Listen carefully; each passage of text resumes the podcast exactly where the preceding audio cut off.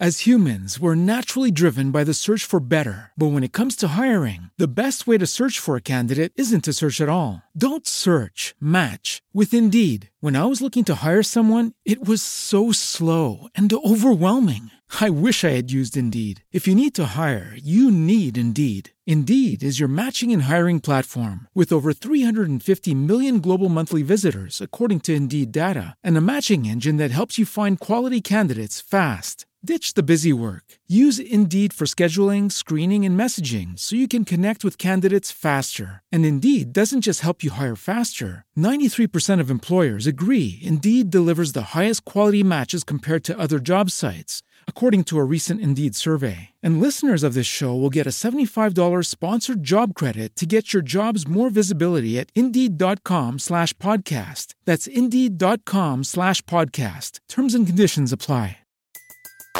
Everybody in your crew identifies as either Big Mac Burger, McNuggets, or McCrispy Sandwich. But you're the filet fish Sandwich all day. That crispy fish, that savory tartar sauce, that melty cheese, that pillowy bun. Yeah, you get it every time. And if you love the filet of fish, right now you can catch two of the classics you love for just $6. Limited time only. Price and participation may vary. Cannot be combined with any other offer. Single item at regular price. Ba da ba ba ba. After 1912 dispatch 151. Revenue units for bus for emergency transport to from IZ to the city to Sinai. Attention all listeners on this frequency. Stand by for an important announcement. Welcome to Medic to Medic Podcast, the weekly podcast for EMS providers, EMS leaders, EMS medical directors, and others involved in or those who have an interest in emergency medical services. Ladies and gentlemen, here's your host, Steve Cohen. Welcome to another episode of Medic to Medic Podcast, coming from the Cary Area EMS Studios in Cary, North Carolina. Hi, it's Steve Cohen. Hey, head over to Apple Podcasts, Spreaker, Stitcher, and to my website to listen to old podcasts, or you can subscribe at those sites to listen to this one and others. Today I'm joined by Dave Zaman. Dave has been working in the emergency medical field for almost 30 over 30 years. He joined a company called ImageTrend over 13 years ago. He brings a lot of experience to ImageTrend, which he'll tell us all about, and a little bit about himself. But one of the reasons why I wanted to have him come on is you know this podcast has done a lot of work and had a lot of guests regarding mental health. And Dave and his crew there developed a, a new app called Crew Care, which we'll hear a lot more about. So, Dave, welcome to Medic to Medic podcast. Thanks. Thanks for having me. I really appreciate it. Well, Dave, tell us a little bit about yourself. Well, I live uh, up here in the uh, Minneapolis St. Paul area. I have been a uh, started off EMT dispatcher. I was a paramedic here uh, for about uh, over ten years uh, in the Twin Cities area, working for both uh, Allina and then uh, uh, Hennepin County Medical Center.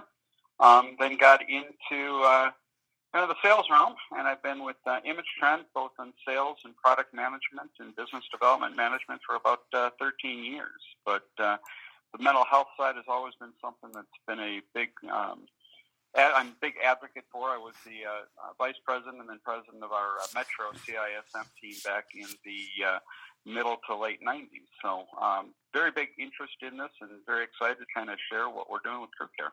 Before we get into ImageTrend and Crew Care, how'd you get involved in emergency medical service? You know, I uh, at, I was in college at the time down in Wisconsin, and uh, I needed a job. And I, uh, my sister happened to be an ICU nurse at the local hospital, and uh, needed a monitor tech. And I'm like, I have no idea what that means or what that entails, but sure, why not? I applied for the job, got it. Um, started learning on cardiac rhythms and just fell in love with medicine um, but realizing that uh, uh, somewhere in the back of my mind, I was an old emergency fan and really loved EMS. Decided to take a first responder class first. Uh, fell in love with that. Started doing some ride-alongs and realized if I wanted to do this uh, full time, I wanted to be a paramedic. So uh, at that point in time, in the uh, late '80s, there was no civilian way of becoming a paramedic in the uh, in Madison. So uh, there were a, a great school up in the Twin Cities. Um, it was uh, North Northeast Technical College at the time, now Century College, uh, had a program, and uh, so I moved up to the Twin Cities with the idea of moving back to Wisconsin after I got my paramedic, and uh, I've never left. So I've been up here, like I said, uh, about 30 years. Tell us a little bit about your experience as a paramedic and what did you face? Uh, how was mental health handled back then when you first started to where it is today? You know, I think you know our, our mental health. We you know was yeah, we talked a little bit about it. We did have you know I think in the Twin Cities we are very progressive having a CISM team. Um, I had never gone through a, a debriefing or defusing prior to me joining the team, uh, but I knew it was there. I do remember kind of being in, you know, when going through orientations with both uh, Allina and, and Hennepin, you know, talking about it, but there wasn't the, the conscious of, hey, be careful of yourself. It was really protect your back and protect, you know, uh, exposures and things like that. But it, we didn't talk a whole lot about how to protect yourself from the, the trauma that we see and, you know, the things that we see that no no normal person really sees. We're exposed to so much. It really came out to that, you know, you would talk to people, talk to your crew members, you'd go out to the bar or you you know you sit out after after work and we used to sit up at the top of the parking ramp at Hennepin and just uh you know you talk about the day you talk about the night and um and that was the way you kind of got through stuff but you never really said that man that run really got to me or know, you, you kind of really internalized it. Um, you know, you may talk with it about with your partner, but mental health, besides the tra- traumatic run, really wasn't addressed. And you know, let alone the, the person, you know, actual our mental health, you know, the just the natural disease process of mental health was, you know, people with depression or bipolar, or whatever, as providers, I, I don't think it was ever really talked about. Yeah, it was always taboo. Uh, I'm in my 38th year, coming up on 39 in November, and I remember plenty of EMS calls that we ran, and our supervisor would say, "Okay, time to get back in service. we are busy." So there was no such thing as yep. an, a, formal debriefing or making sure that we were okay. Now the supervisor would say, "Are you okay?" And what we say because we were we didn't know what else to say, but yeah, we're okay, and we just went on doing our own job, but never knew what the impact would be some years later to a lot of providers. Any comments on that?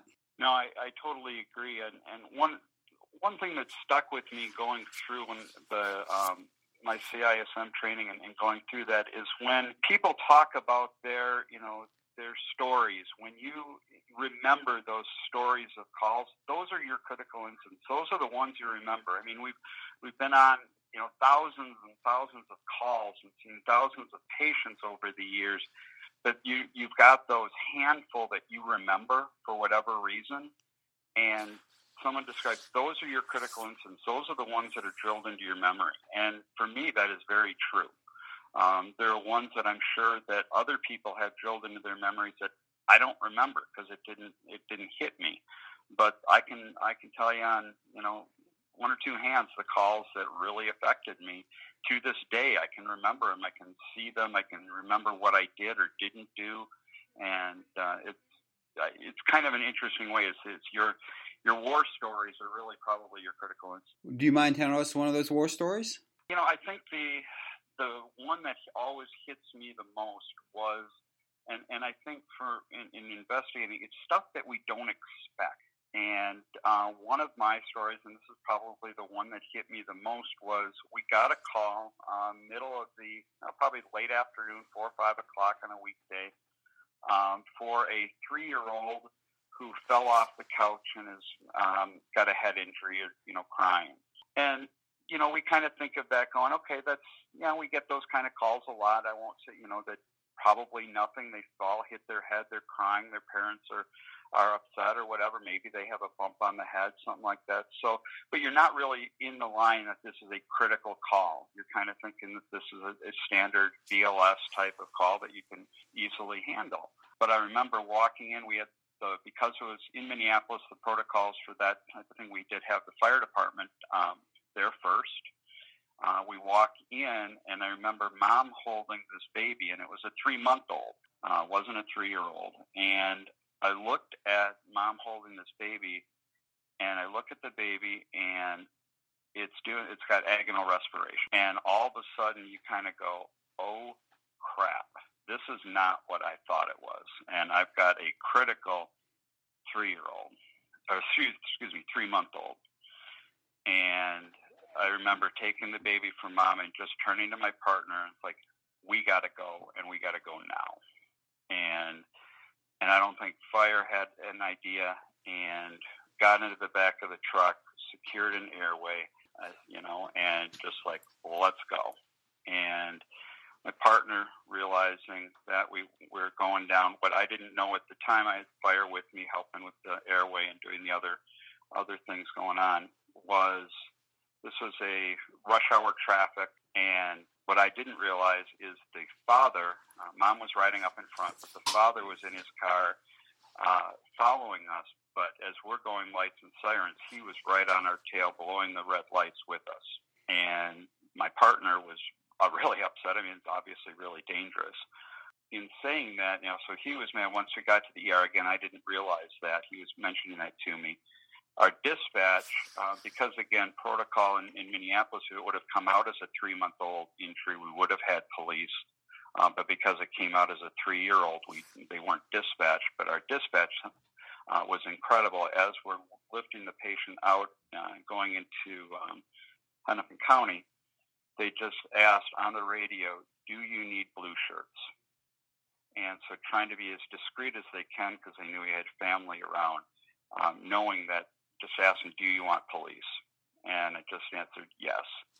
Um, remember wing, you know, wheeling that patient into the, the at Hennepin, um, turning over care and just kind of being wiped, and then writing in the in their break room, starting to write my report, police come out, they're talking to me.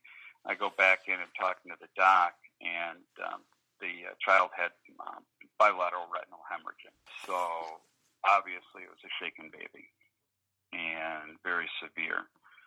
So that you know, and again, it's homicide detectives were called, and they actually did end up arresting the father, and um, the baby did survive.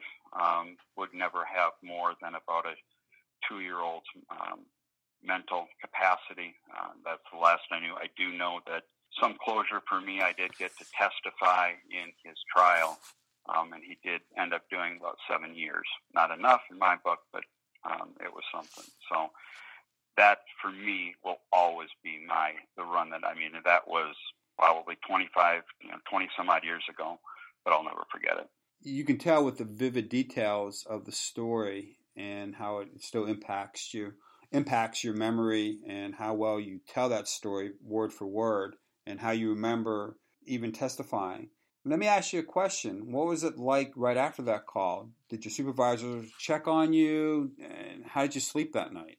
No, the supervisors didn't check on me. Um, it was a busy afternoon, and by the time you know I got done with my report, and yeah, they gave us a little, you know, on critical calls, you get a little extra time um, to kind of, you know, making sure your truck's back in order and and checking with the docs. But you know, the kid was out of the stab room pretty fast, up to CT and and up to the uh, uh, pediatric ICU. So I didn't have much of a chance there. And obviously, the the ER was busy, and so it was on to the next call.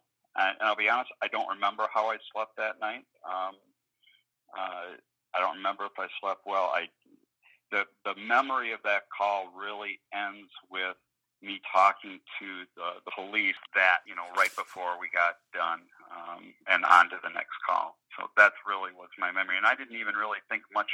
I mean, I thought a lot about it. Don't get me wrong, but I I didn't dive into it more. There was not a debriefing done. There wasn't anything. I think a lot of people didn't really realize what was going on. Besides, you know, me uh, my partner, I'm not even sure Fire really realized the, the severity of it, you know, because they, they didn't hear the ending of it because they're, you know, as soon as they're dropped off, their, their engine comes and picks them up. They're not hanging around the emergency department. So my memory of that day kind of ends going back out on the next call. And how about when you testified against uh, the father? Did that bring closure? And did it bring up bad memories, or did you just relive that call all over again? I, you know, I it, did have a. I felt a little bit of closure. I remember sitting up on the stand, you know, and first the pro, you know, I talked with the prosecutor, and what um, what she was going to go over, and um, that was fine. And what got me was the the defense attorney trying to be nice and introduce his client, and I'm just like, I don't want, I you know, I don't like you. I'm don't don't try to play nice. And they didn't have many questions. They questioned why I thought it was a head injury based on, so I had to define the GCS numbers that I had put on my report and what those meant and what the agonal respirations meant. Um, and that was pretty much the all that um, the, the defense attorney tried and tried to ask me. So um, in doing that, I did, you know, again found out you know that he had done some time. Um, but again, I I don't know if the child is, you know, still living or not. Um, obviously, with severe disabilities, um, if they did. Um, but uh, father, I know is well was at least out on those charges by now. So um, it, some closure, but I, you know, not enough. I mean, like I said, I still can remember all the details of it. You're a advertising and marketing major at Wisconsin, and then you decided to go into EMS. What led you to uh, choosing advertising and marketing as your uh, major? That's a great question. So, growing up, uh, you know, I really wanted to sell um, advertising uh, for a TV and radio. That was kind of what I thought I wanted to do. So, um, kind of going down the advertising and marketing, trying to get some of the business classes and, and things like that at Wisconsin, figuring that that's what that's kind of what I wanted to do. Um, until I, you know, I look back now and and it's like Emergency was one of my favorite shows. Um, I had the heck, I had the board game. You know, um, the, uh, looking back now, I should have known then, but uh, got to the right career eventually, I guess. I'm the same way. I watched Emergency, and I love that show. I still watch it on reruns. They run it on one of the cable stations here, and when I have a chance, I either DVR it or if I'm home, I'll, I'll watch it. I, I, still enjoy this show. I, was lucky enough to have uh, Johnny Gage, Randolph Mantooth on my podcast uh, in oh, my first year. That's good. I met him I've, I've met him a couple of times now at, at different conferences, and, and uh, he's just a great guy and a great advocate for uh, for our industry, and really understands the place and the and the part he played in it, um, and what he's done and continues to do for our industry. So oh, I totally agree with you. It was one of my actually it's probably the highlight uh, of of my podcast so far, just because it was a mission of mine to get him on the podcast, and I was able to do that. And we spent some time. He was just so generous of, uh, of his time, and you're right. He's such an advocate for uh, public safety and making sure that uh, he's out there speaking and doing what he can after all these years. It, and just in case you want to know, that is episode number 30 for me, uh, in case you want to go back or our listeners want to go back. I, am gonna, yeah, definitely. I'm going to go back and listen for that one. Absolutely. Yeah, you'll hear that I was pretty excited. You, you'll be able to tell in my voice that how excited I was about having him on the podcast. Well, how did you get interested in technology?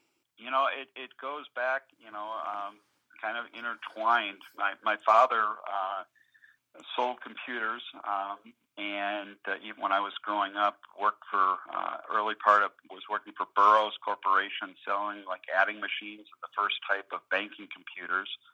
Um, and then around 1980, uh, he had a business opportunity and bought into a Computerland franchise.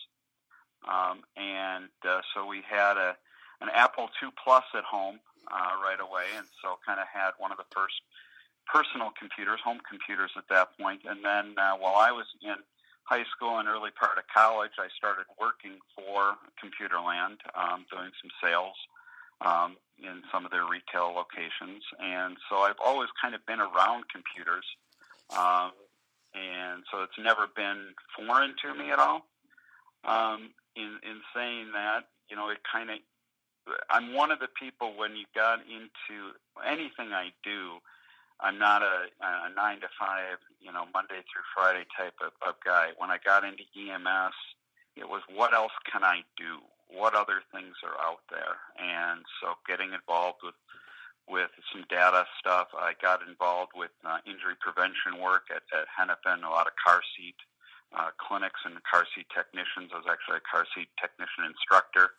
Um, and so, you know, just trying to do other things. And so technology is in my background, I've never been afraid of it.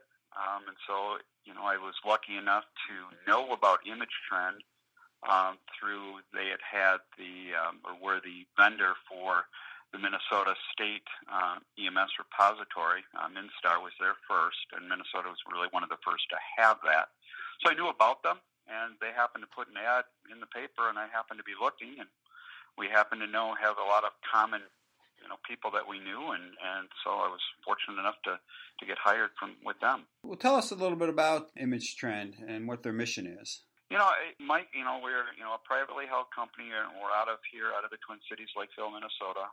You know, we're still run and owned by Mike. Um, you know, and I, he's a, it's a database company. That's what he started as. I mean, you know, and, and web-based uh, database things and ended up getting into EMS um, by responding to an RFP, like I said, for the state of Minnesota, thinking, you know, how hard could that be?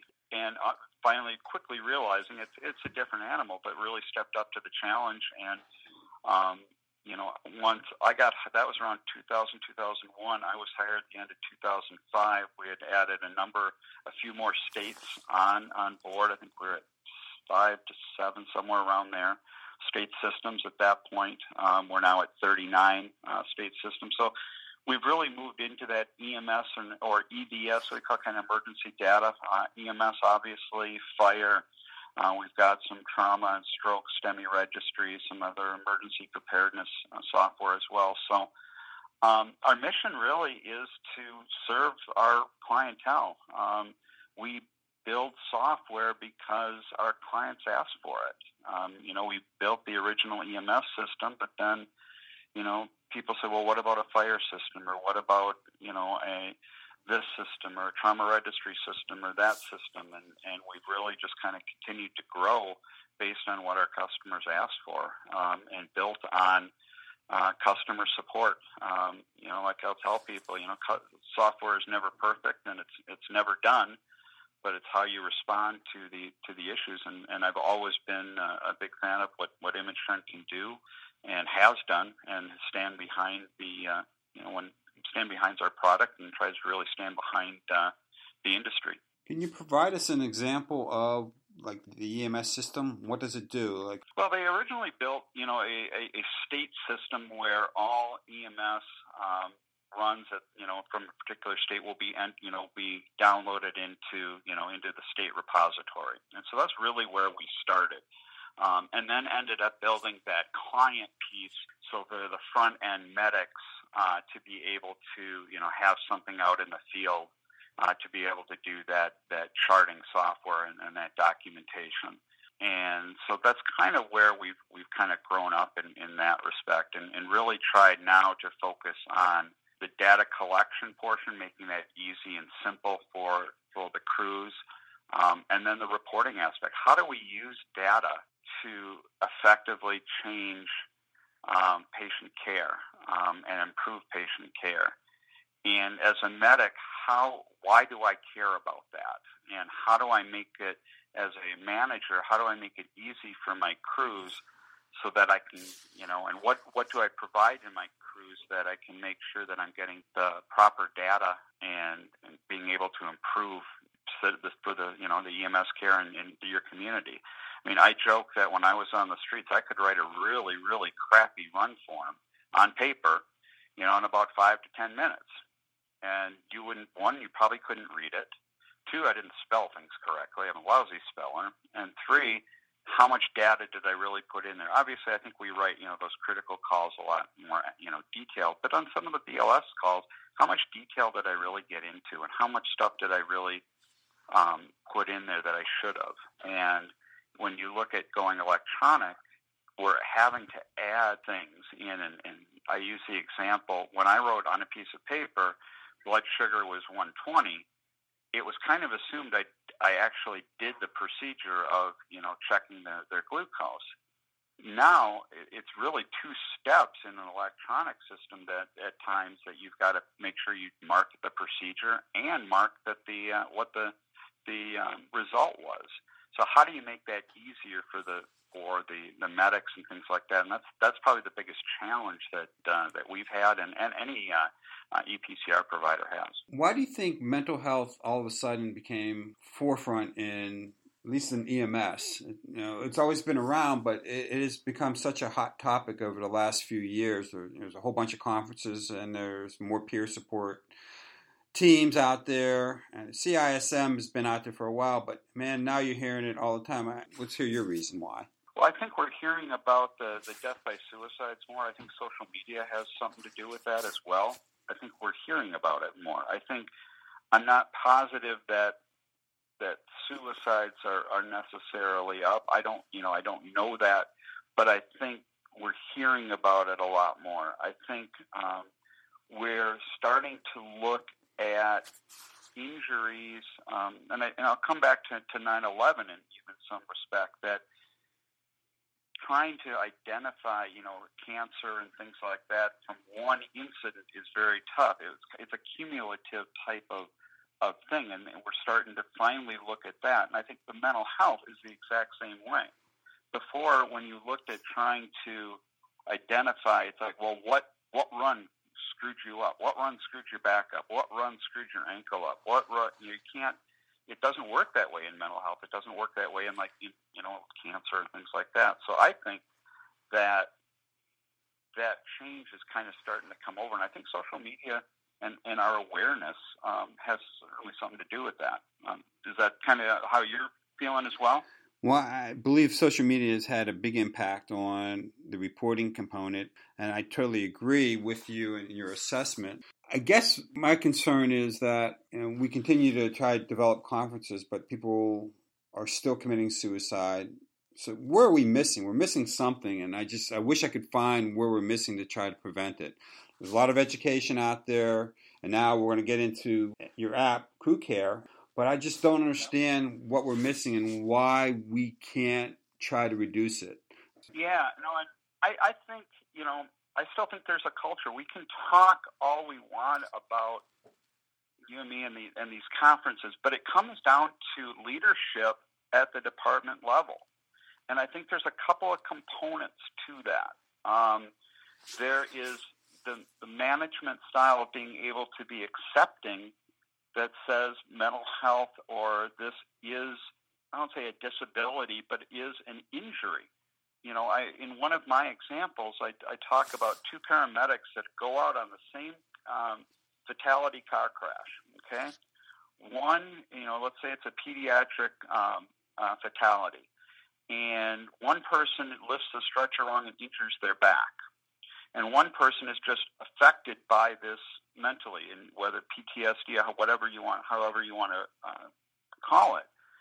But which, you know, the person who injures their back fills out the paperwork, goes to a doctor, goes through PT, OT, whatever, gets their back strong enough, gets a letter that says they're fit for duty and they're back on, on board. No problems, there's no stigma, nothing like that. The person who's hit by this emotionally probably doesn't fill out an incident report, probably doesn't tell anybody. So maybe that uh, they start drinking more. Maybe they start, you know, other things. Their attitudes change. Now they become a disciplinary action, and what happens? Maybe they end up losing their job six, eight, twelve months. What's the difference in that call affected those two people? Both people were injured. One was injured their back, one injured their brain. Why do we treat that differently? And I think it's still the stigma of coming back to your chief, your supervisor, your partner, um, and being able to say, this affected me. And what is my chief going to say? What is my supervisor going to say?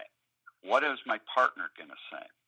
Because the other thing that, that I truly believe with the idea of improving our own mental health as providers is we have to change how we treat mental health patients as providers.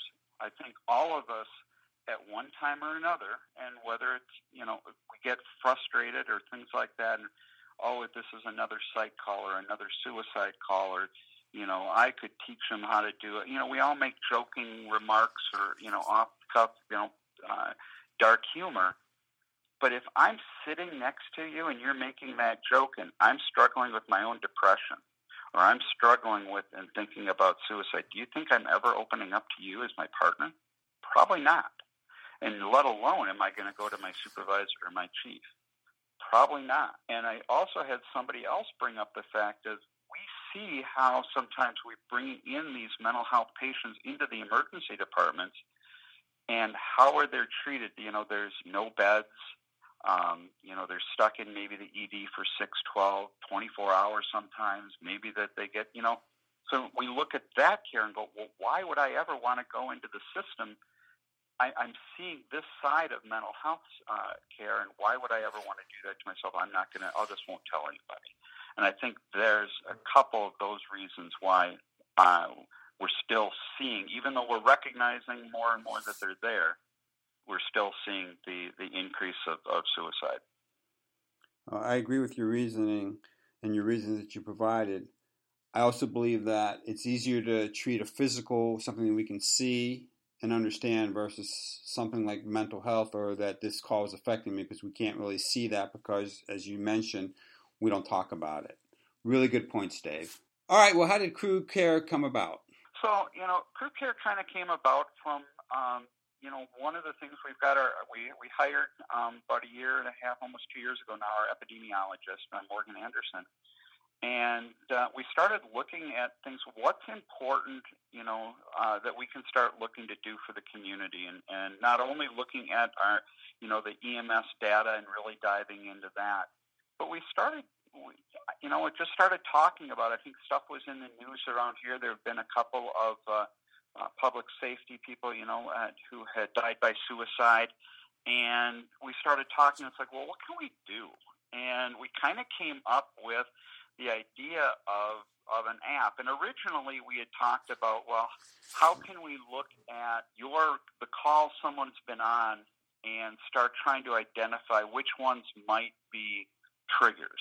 You know, are we looking at you know pediatric arrests? Are we looking at multiple um, you know, pediatric calls, period, that were that were critical. And what we ran into is, you know, obviously being able to start tying that kind of data back to people. It, there's a lot of legal issues, but let's just say, you know, with HIPAA and, and how we were doing. So we kind of took a step back and said, okay, instead of always being able to trigger that and say this call may have affected, what if we gave the the providers the ability to self-evaluate themselves and and really start putting in how do I feel um, right now and why? What is that? What's causing me to feel this way? Good, bad, or indifferent? Um, right now, and then also having life tiles. What's how is my life going? You know, what's affecting? What's stressing me out? Is it my marriage? Is it my finances? Is it my kid? You know, what is it? Um, do we? How do we handle stress? Are we smokers? Are we drinkers? Are we? Is there other recreational drugs being used? And then be able to collect that data across anonymously across the spectrum, and then be able to say, okay, how are we doing? Based on you know, and, and breaking it down, we ask, you know, is this a career person? Is this a, a paid on call person? Is this a fire and EMS person? This is a a private, you know, those kind of things, and being able to really start looking at the data and then look at the general public um, and how does our perception, you know, what's the percentage of alcohol use for creating stress that is self-reported in in uh, EMS versus the general public? What is you know, and, and how do we handle stress? Is it, you know, and one of the interesting things was um, the general public looks to want to lose weight. About 30% people uh, self admit they want to lose weight. Where in the surveys so far that we're seeing through crew care, it was around the 60 to 80, 60 to 70 percent. Uh, we're looking to that. I mean, it. What does that say? I don't know, but that's what our epidemiologist is really starting to pull together. The other option then we give, and, and the app is totally free and totally anonymous. We do not ask for any information. We ask for an email address if you want to reset a password. That's it. And actually, even that is totally buried in. We even our epidemiologist with with her data link has no access to those. So everything is totally anonymous, which we wanted to make sure that we're very clear with that because we know that there's a paranoia. I don't want my my chief to know what I'm doing or or my my peers. So make it very anonymous. No, but what we do offer, if a department, a county, a, a state wants to um, purchase, there's a small fee, and what we do is give them a, a code uh, that their their participants can put in, and so that just identifies I'm with this service or that service or this county or this state and whatever it might be. And then um, Morgan will put together reports on the health of that department and then looking against, you know, how are those people specifically doing? How are they doing against their peers? And, and we provide uh, reports. The other things that that costs, they can put in specific um, recommendations or specific uh, resources within the app uh, to who to call and, and things like that locally. Uh, we provide uh, more of a national um, numbers and, and things like that within the app, uh, the free app, but uh, we allow then, if the paid, to be able to put in some and personalize it a little bit for the department. Add some of the own own department's questions um, within there as well, so we can get a little bit more specific. But again, total, still totally anonymous, and we're very, very, very careful with that. Why do you think uh, providers will use your app? You know, one, I think one reason that people like it is because they know it's anonymous. They can actually tell somebody, and again, it's it's the internet, but they can actually tell someone how they're feeling. And and, and Morgan has said, shown, you know, uh, seen some of the comments. People are very much opening up to this. Um, and and putting in their feelings and, and being very honest because I think they know it's anonymous. And they know that this is trying to help not only themselves because we offer in the app how do you compare to other people? Is your stress level higher than the average? Um, you know are you overly stressed in, in finances? Are some resources and that. So I think they generally know we're trying to help and we're it, it's free and it's anonymous. Well, that sounds good. Now, if people want to learn more about the app and ImageTrend, how can they do that, Dave? Uh, certainly go to uh, imagetrend.com is our is our website. Um, and if you go to the any of the app stores, um, you can download the app. Uh, uh, it's just called CrewCare. Sign up and and start start entering entering your data. Dave, I appreciate you coming on and, and talking to us about uh, just your own personal experiences, ImageTrend, and your new app, CrewCare. So thank you very much. Thank you very much. I truly appreciate the opportunity, and uh, let's just keep ourselves safe.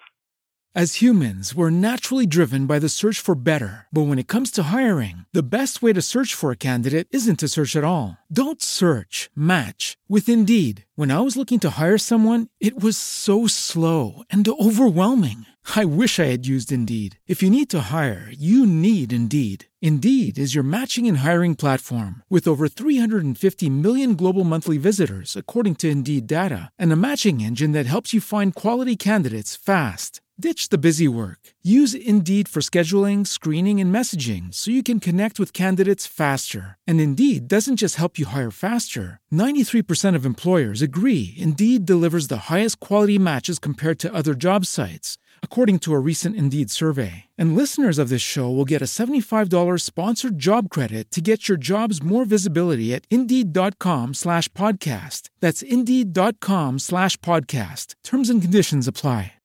Lucky Land Casino asking people what's the weirdest place you've gotten lucky? Lucky? In line at the deli, I guess? Aha, in my dentist's office.